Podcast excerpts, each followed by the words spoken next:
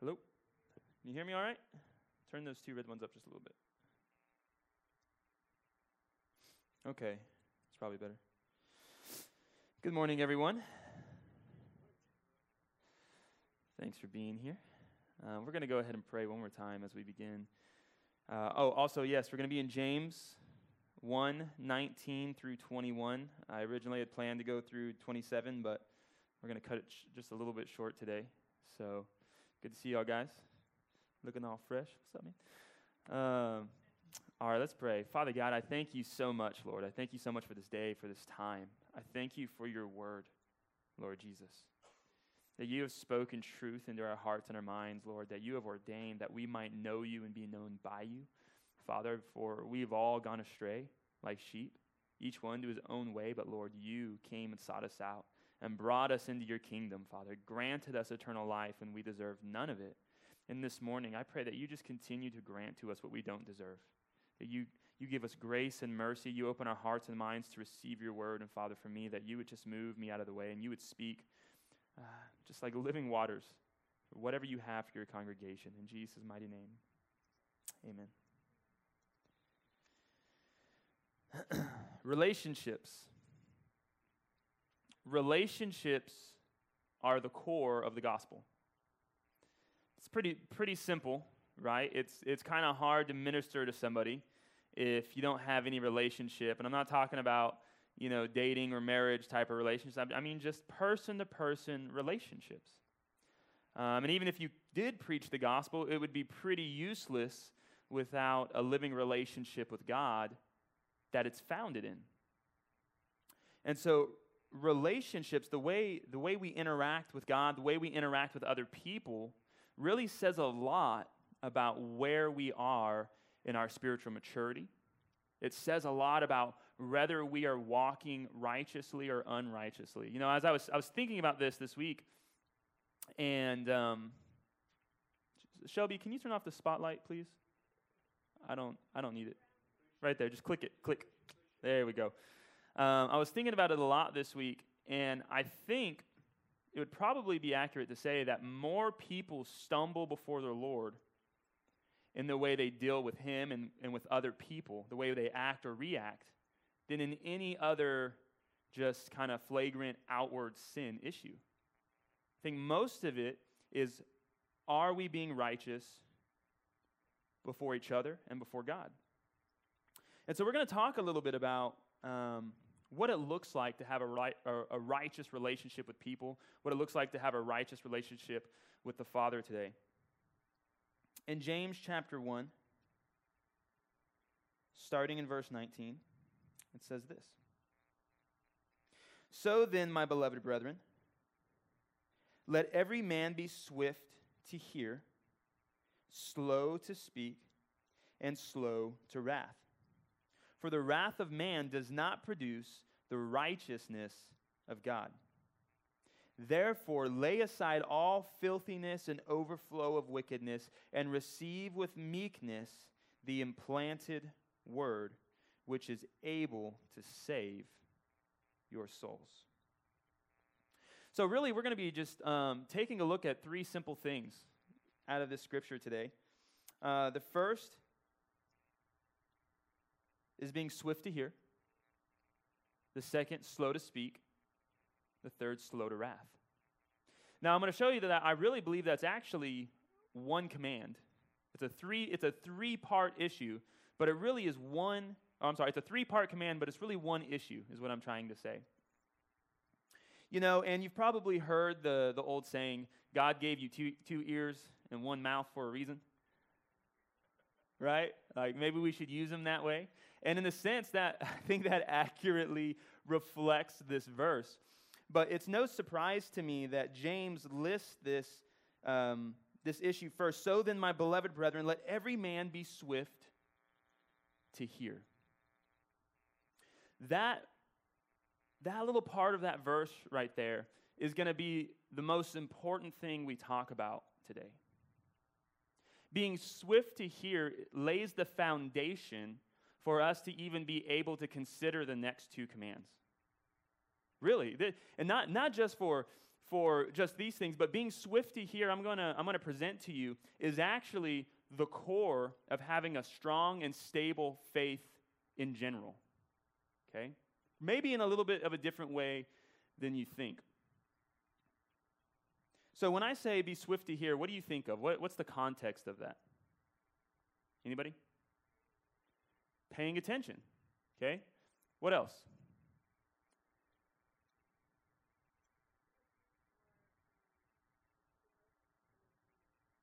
Okay, looking for emotions, paying attention. Right. So there's a place where, you know, as people are speaking, there's a love we should be able to show to simply listen. I mean, to really listen.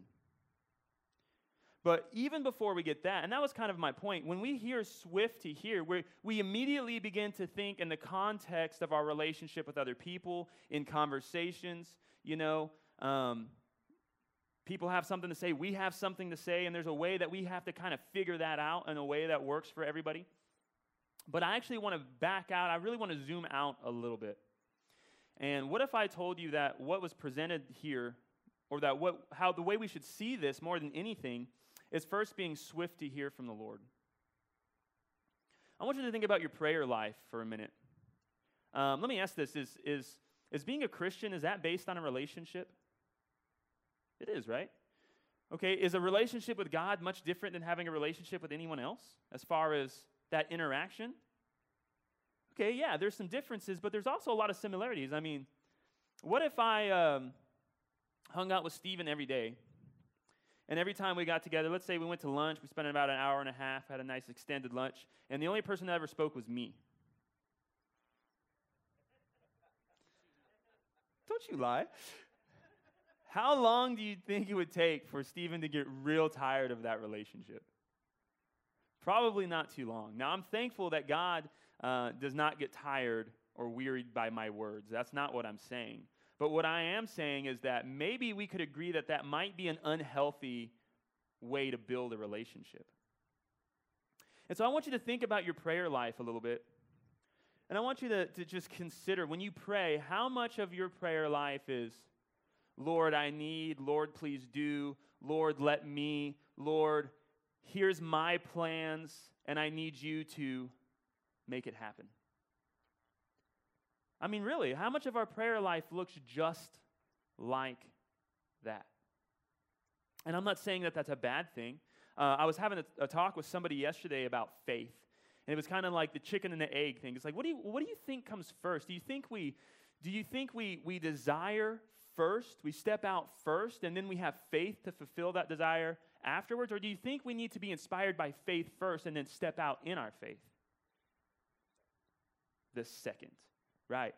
And um, that's an interesting thing. A lot of people don't realize that. A lot of people, faith is this I want, I see, it looks good, I'm going to get it, and God is going to make it happen because I believe. Guys, that's not faith. That's not faith. And that is a, that is a huge part of the Christian church. And that happens because we have a one way relationship. We have this view of God that is really centered on us and our desires, and we just need Him to bless it, right? And that's what every mainstream uh, preacher is preaching nowadays. If you just believe, if you just speak, if you just hang on, if you just don't back down, God is going to make it happen. Um, in all reality, God has his own agenda. And we're supposed to get in line with that, not the other way not the other way around, right? So there's this place where even in our relationship with the Lord, the first thing he's asking us to do, I believe, is to be swift to hear. What if instead of going to prayer and saying, Lord, here's what I want, will you give it? Lord, here's what I think needs to happen, will you make it? Lord, this person, they don't really get it. Can you tell them? Maybe we should go before the Lord and say, God,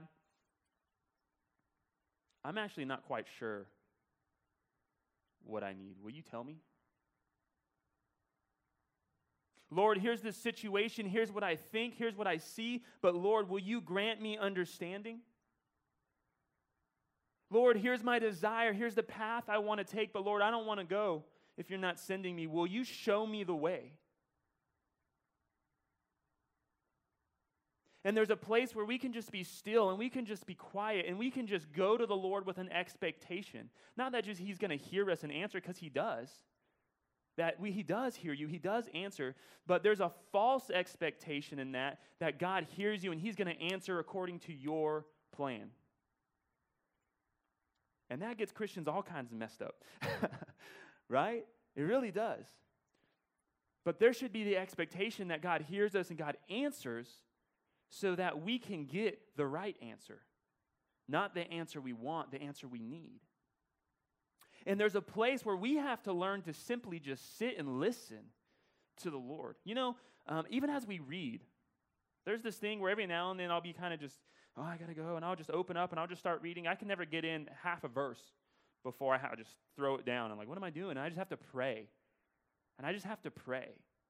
Because I know I don't have it in myself that if God is not willing to reveal to me the truth and the depth of His Word, I'm not going to grasp it. The Bible says, you know, that the natural man can't understand spiritual things.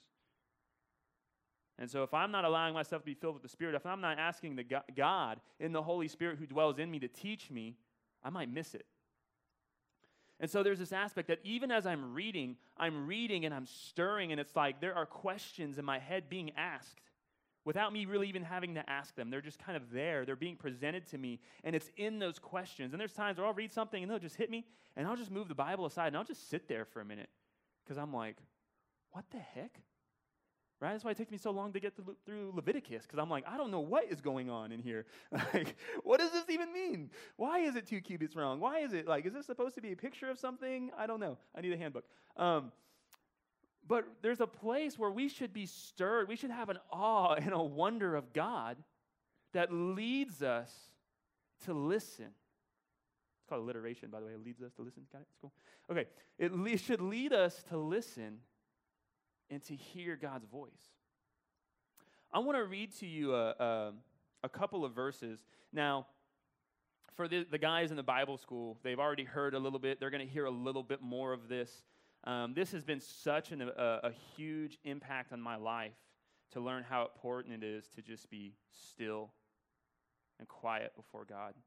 And He continues to just pull it out from me in, in teachings and, pr- and presentations. I want to go to Zephaniah because that's you know that's a that's a book everybody goes to on Sunday.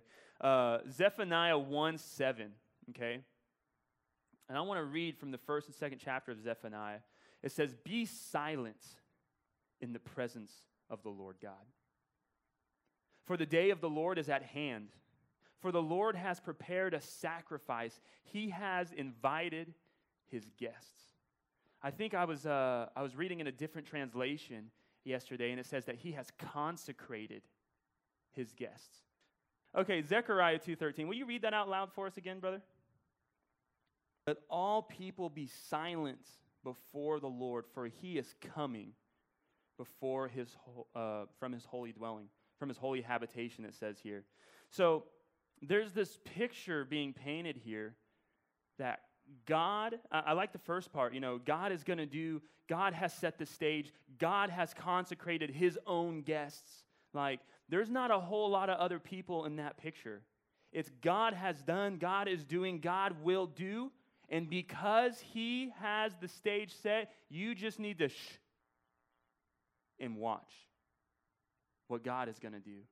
Here, he's coming from his holy habitation. Shh. Just watch. Just see what God is going to do. And there's amazing, there's this amazing passage in the Old Testament um, where the Lord says, you know, he does, he has, he's done nothing. He does nothing without first revealing his plan to his prophets. And there's this place where God, you know, God wants us to be cued in to the plan to some degree, right? He says his word is like a lamp to our feet. He wants us to be able to see the path ahead of us, at least enough to walk it. And so often we get we get off track and we go our own way and oh that didn't work and we have to run back on track real quick and we start walking oh this looks good so we go this way oh well that didn't work and we have to run and get back on track and there's a place where like god is like man if you would just sit down and go shh for just a second if you would just listen and see what I'm doing, it would be a whole lot easier to follow. Right? And there's a guy named Asaph, actually, who, and this is my last example here, a guy named Asaph who had this problem. He said, You know, man, I just, I felt like I had washed my hands in vain. He said, I see all these wicked people, these men who have arrogance clothed on them like a garment. They wear it as a necklace, their pride. And they flourish. They never lack for anything. Their children don't go hungry, right? They get away with their wickedness while the righteous are being persecuted. And he says, All these things, I saw all this and I didn't know what to think. And if we can turn to Psalm 73, 15 through 17 on the screen, real quick. And then he says, And if I would have said, I will speak these things, I will speak thus, behold, I would have been untrue to the generation of your children. When I thought how to understand this, it was too painful for me. I didn't understand what I was seeing until I went into the sanctuary of God. Then I understood their end. Now, he goes on to say, Asaph, that he understood that God allows the wicked to spring up and to live this way so that once they've sprung up, God can mow them all down at once. And truly, God has set, set them on slippery slopes. Like, God isn't just letting this happen, and they're not actually getting away with it. One day, rather on earth and definitely in his presence, God will judge all people, right? But it's interesting to me that he said, I didn't get it, and I almost spoke out of my frustration. He said, if I would have said, man, you know, what I see and what God's saying, they don't match. If I would have said, I don't get this, look at them, I would have been untrue. And he said, but then I went into the sanctuary. We got to understand that means he stepped into God's presence and he meditated in God's presence. And then he said, and I understood. Now, I don't think there was a whole lot of wicked people getting sprouted up and cut down in there that he saw. No, no, no. There was just a place where he set his heart before the Lord in the presence of God, and God granted him understanding. He began to see what he couldn't see, he began to know what he didn't know. And there's a practice there that we need to observe that if we are swift to hear, to sit ourselves and just listen for the Lord. Earlier in James, what did we read? If anyone lacks wisdom, let him ask. But let him ask with no doubting.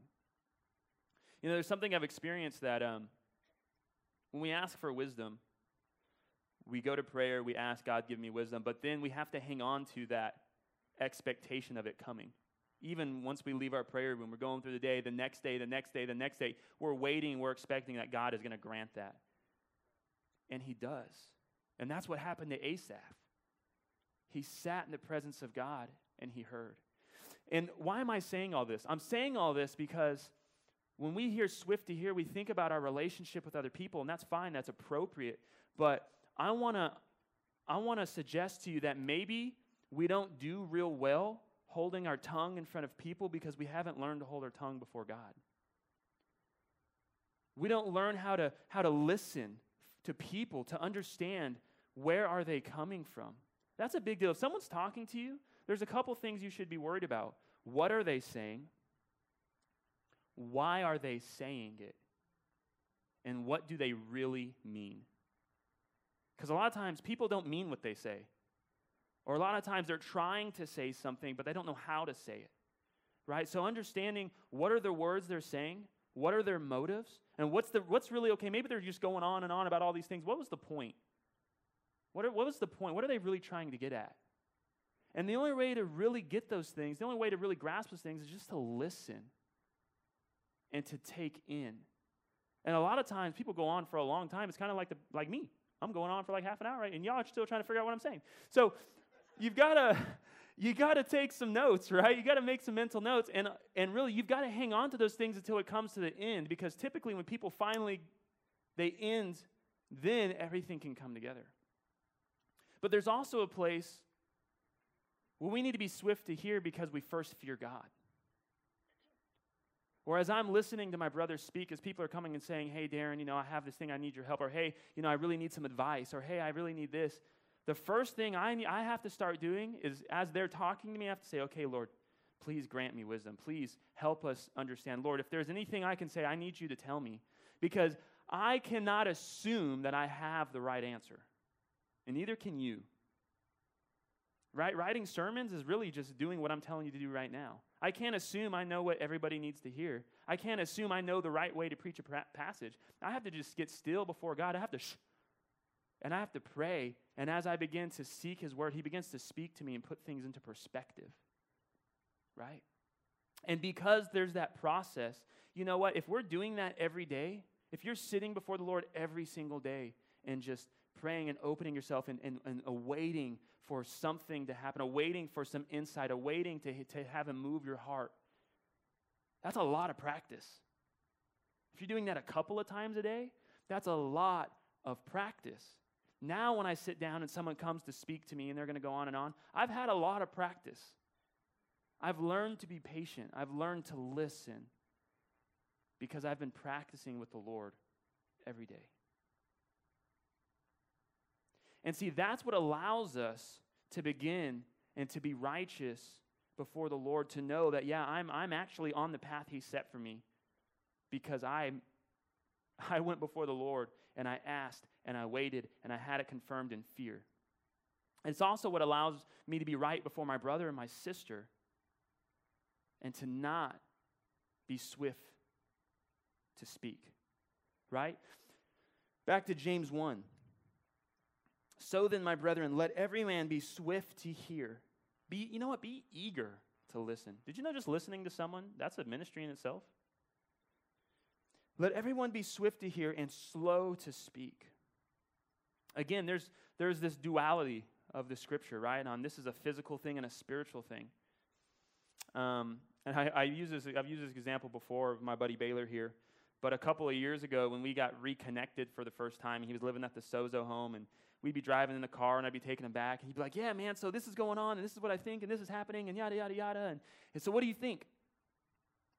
And I'd be like, "Nothing, man. I don't know. Sounds good." And he's like, "Well, what the heck? What, what kind of help are you?" you know what I mean? And I'm like, "Well, I mean, do you want me to make something up for you? Like, I, did, I just I don't have anything to say. Like, what do I have to say about your life and your will and what God's speaking to you? If God isn't speaking to me something, I'm just going to shut up because I don't know. I'm not going to make something up, right? And so there's a fear of God that makes me slow to speak. It's not just because, well, I got to look see what, what verse was that? Okay, I got to hold on to this verse. Okay, I don't, I really want to say this, but I'm just gonna, I'm just gonna kick myself and not let me. Now, if that's where you're at, that's a good place to start. Go ahead and kick yourself, right? But it's much easier is when people are speaking that you know, we're, if we're really listening to God, if we're really waiting that God might actually give you wisdom, you're going to take your time and you're going to give God the chance, right? And if you really have a fear of God that, like, hey, I don't want to say anything that's going to make this dude go out on my advice and do something that was not in line with God's will. Even as a pastor, like maybe that's where this was born. If I stand up here, I don't want to say anything that is not in line with God's word.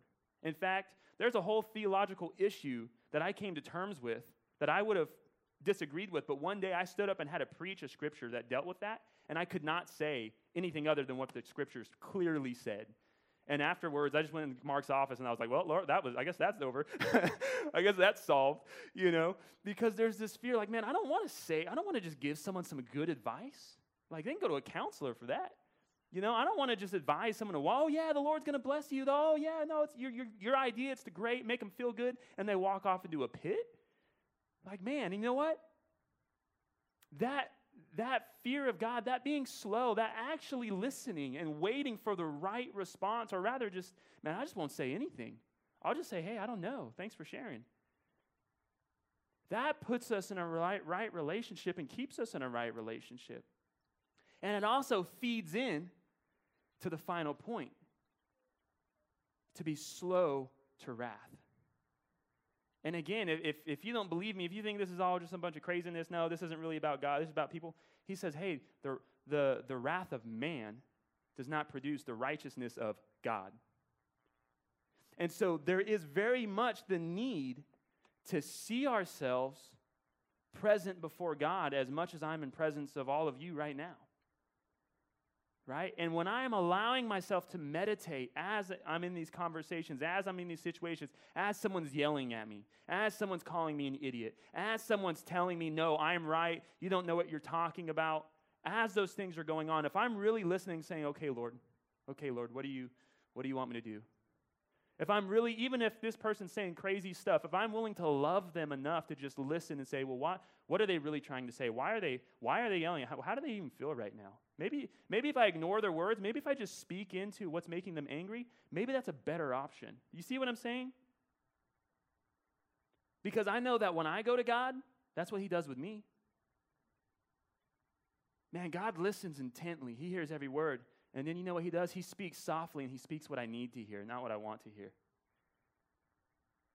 And you know, the title of this message, as you know, unimportant as that is, but it was on the screen, is As He Is. Because there's the scripture that says, And when we see Him, we will be with Him, we will be like Him, we will be as He is. And there's this place where God is calling us to know Him, like personally. And as we invest in that time to know God, we become like Him. It's that simple, it really is. You're not going to do it any other way. You're not going to force yourself to stop being angry and to be a, you know, open person. You're not going to just suddenly be able to love unconditionally because a pastor told you what agape means. Like, it doesn't work that way, right? You have to engulf yourself in the presence of God. The Bible says we only love because he first loved us. And applicably, applica, applicably, applicably, there we go. There's some words. You only know how to love others if you're first experiencing and understanding his love for you. And guys, you can be a Christian and totally skip that on your daily basis. And I'm encouraging you not to do that. Not to do that. Because wrath there, being slow to wrath, it doesn't produce the righteousness of God. But you know what? If we're being still, if we're learning to be silent, if we're waiting to speak, you know, elsewhere it talks about an outburst of wrath. Now, James is focusing, obviously, um, it's pretty a- easy in some tense conversations to be angry and to speak out of anger. But that's unrighteousness. Right? That's not that's not the character of the Lord. And I want to tell you like it's not just wrath. Really the, the word wrath there is just a placeholder. It's really any any reaction out of the flesh rather than spirit. Anything that comes from you does not come from God. It's that simple. And the only way I can be in a, in, in a conversation, the only way I can be attacked, the only way I can be in a disagreement and not come back in my anger and not say something kind of slick to try to, you know, put a little jab, you know, the only way I cannot get jealous, the only way I cannot do these things is if I'm meditating before the Lord and I'm being slow to speak, slow to act. You see what I'm saying? You see how this is really one command? These things put themselves in order. That's why the Bible says when we walk in the Spirit, we won't fulfill the lust of the flesh. And finally, guys, for the wrath of man does not produce the righteousness of God. Therefore, because of this which we just read, lay aside all filthiness. You know that word, it means moral impurities moral impurities. lay aside anything that's immoral, anything that's wrong, even in the slightest, just let it go. And any overflow or remnant, is probably a better word, of wickedness. Let those things go. And receive with meekness the implanted word, which is able to save your souls. Guys, I can't tell you how many times, how many times pushing off my impulse to speak, my impulse to act, my impulse to, well, this needs to happen, and just stepping back and considering God, praying, saying, Lord, help me. How do you want me to speak? And He reminded me of a verse.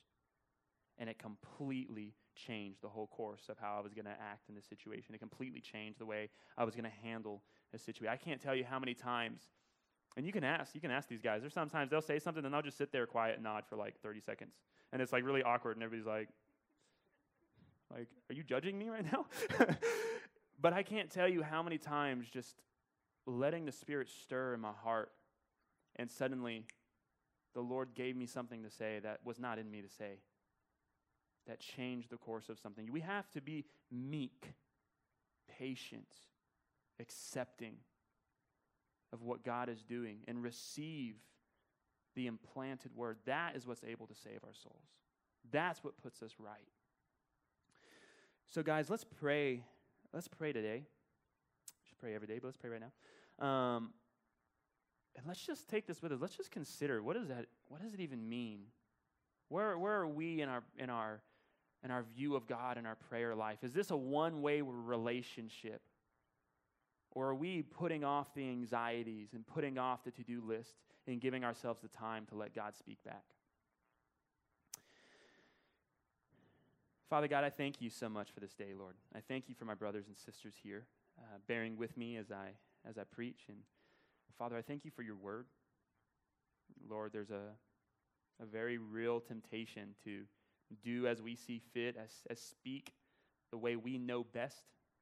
But Lord, we need your wisdom, Father. You are the only one who truly knows how to walk and how to speak rightly in every situation. And so, Father, I pray that you would help us. You would help us have times to, to calm ourselves, to push out the other thoughts, and to just be in your word, to just be in prayer to just be in an expectancy to know that you're going to you're going to move our heart in the right direction. Father, we want to be like you so we can be as you are. And so, Father, I pray that you would bless us with that, Lord. Help us tame our tongues, Jesus. Help us rebuke the flesh and live in the Spirit. Only you can give us that strength. And so we just trust you, Lord. In Jesus' mighty name, amen.